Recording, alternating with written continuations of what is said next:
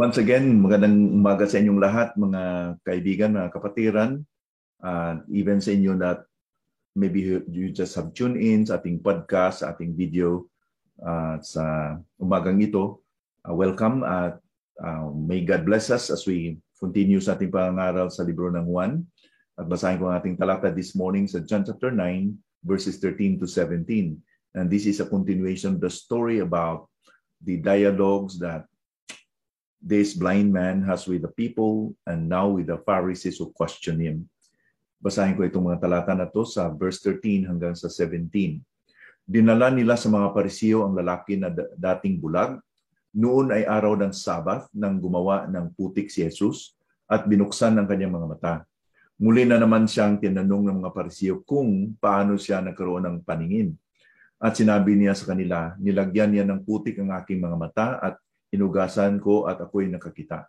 Kaya sinabi ng ilan sa mga parisyo, ang taong ito ay hindi mula sa Diyos, sapagkat hindi siya nanging, nangingilin ng Sabat. Subalit, sinabi ng iba, paanong makagawa ng gayong mga tanda ang isang taong makasalanan? At nagkaroon ng pagkahati-hati sa kanila.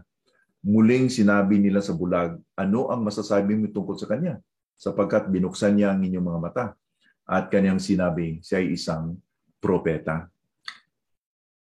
What a sad uh, situation and, and, and, and thing na ma-describe natin sa mga parisiyo. Because they are in a very um, narrow-minded uh, belief that describe them as tradition-bound spiritualists or traditionalists the peril of tradition-bound spirituality. They are after more of their tradition and religion. And that's why they rejected the message of Jesus. Una sa lahat, balikan natin that pinili ni Panginoon Kristo itong tao na to who was blind from birth, congenital. And binigyan niya ng paningin. And it was something from totally blind and impossible po na magkaroon siya ng paningin. And this reflects the way in which God, by His grace, ay nag-offer sa lahat ng kaligtasan because tayo po ay patay. Binigyan tayo ng buhay not because we have the ability to live, but we are impossible. There is an impossibility for us to live because patay tayo. But binuhay tayo ni Panginoon Kristo. So this healing is a potent example that not all suffering are results of sin. Although, kung tingnan natin ito sa whole part of the fall of man, lahat ng decay, lahat ng defects, imperfections in life ay ang dahilan dyan because of the fall. But according to, to Jesus here, this man did not sin nor his parents, but that the glory of God will be manifested in his life. So, hindi matitiyak natin na may kasalanan or may trace na there was somebody who sinned, ma-blame natin for this blind person to, to be blind from birth. So let's recognize that God allows sometimes like this. So the people who recognized the man as blind earlier, and they were so amazed that he was able to see. That's why they asked questions and they cannot just believe easily. So yung narinig ito ng mga religious leaders, the Pharisees particularly, pinatawag siya at in-integrate na naman. Because the man's sudden change is in condition became very controversial to the community. Now, ang nangyari sa kanya controversial, pero siguro because it was Jesus who healed him, naging controversial pa noon yun. I think Jesus is more controversial than this guy because they cannot accept Jesus and His claims. So, tinutukoy siya, uh, tinutukoy niya na si Jesus ang gumaling sa kanya, the more na yung mga parisyon na religious leaders nagagalit. Most likely, ito yung dahilan that pinatawag siya because yung haka-haka narinig niya sa, sa mga tao na it was Jesus who healed him according to him. So this was one of the reasons that he was brought to the presence of the Pharisees at in ini kinu-question siya doon. As the religious leaders of their people, itong mga tao na to are expected to find out na kung may mga ganitong mga pangyayari that that affects about the belief of people, they have to find out whether these things are true or not. Makikita natin that they did it during the time of John the Baptist. When the John the Baptist was preaching, they were they became curious. That's why they went there to find out. So these religious leaders were completely justified na they will go to investigate kung ano nangyari, bakit. Their problem, however, was not in the questioning or in the asking of questions. Ang problema nila talaga is that they have a hardened heart. Although sagutin sila ni Panginoon Kristo ng tama, they were always hard, stubborn, and hypocritical in their attitude. Pero among them, mayroon namang iilan who will consider that maybe he is true. Hindi naman magawa ng isang tao kung sabi natin ito makasalanan siya. But most of them really are hardened traditionalists and they will not back down. Ang mga Pariseo is a very pious sect. And then, ang nangyari sa kanila is that they have some oral traditions and secondary laws beyond what Moses had taught. And they made this in order to protect the law of Moses, so to speak. So by doing this, they are adding unto the law. And they have a wrong interpretation of the law. Ang kinukorek ni Panginoong Kristo talaga is not that the law is bad, that the law is not really good, but the, the interpretation of the law. Because they, they went overboard. Most of them went overboard.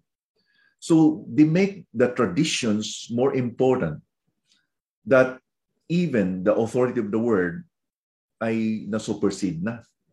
You know, they made their traditions as important as the word, even more important than the word. That's why in Mark chapter 7, verse 13, Jesus rebuked them that you make the word of God of none effect because of your traditions that you have inherited from your fathers. And isa dito ang pag-honor ng Sabbath.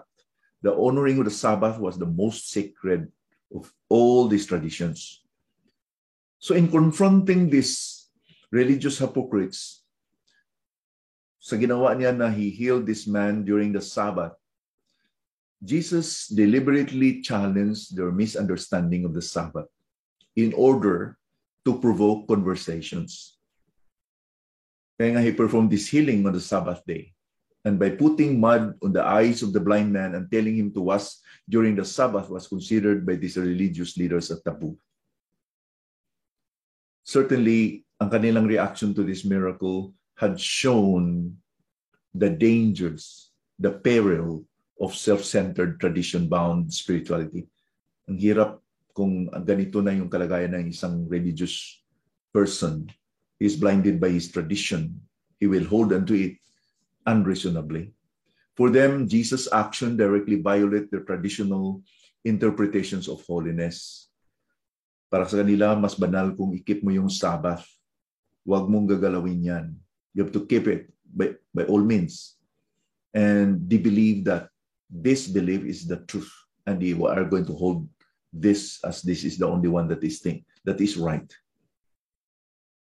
now looking at this sa ating panahon ngayon sa ating pagkakristyano ngayon in our churches and our ministry marami tayong mga ginagawa let's differentiate what is a form and a function you know an activity that we do a ministry that we do certain things, that's a form.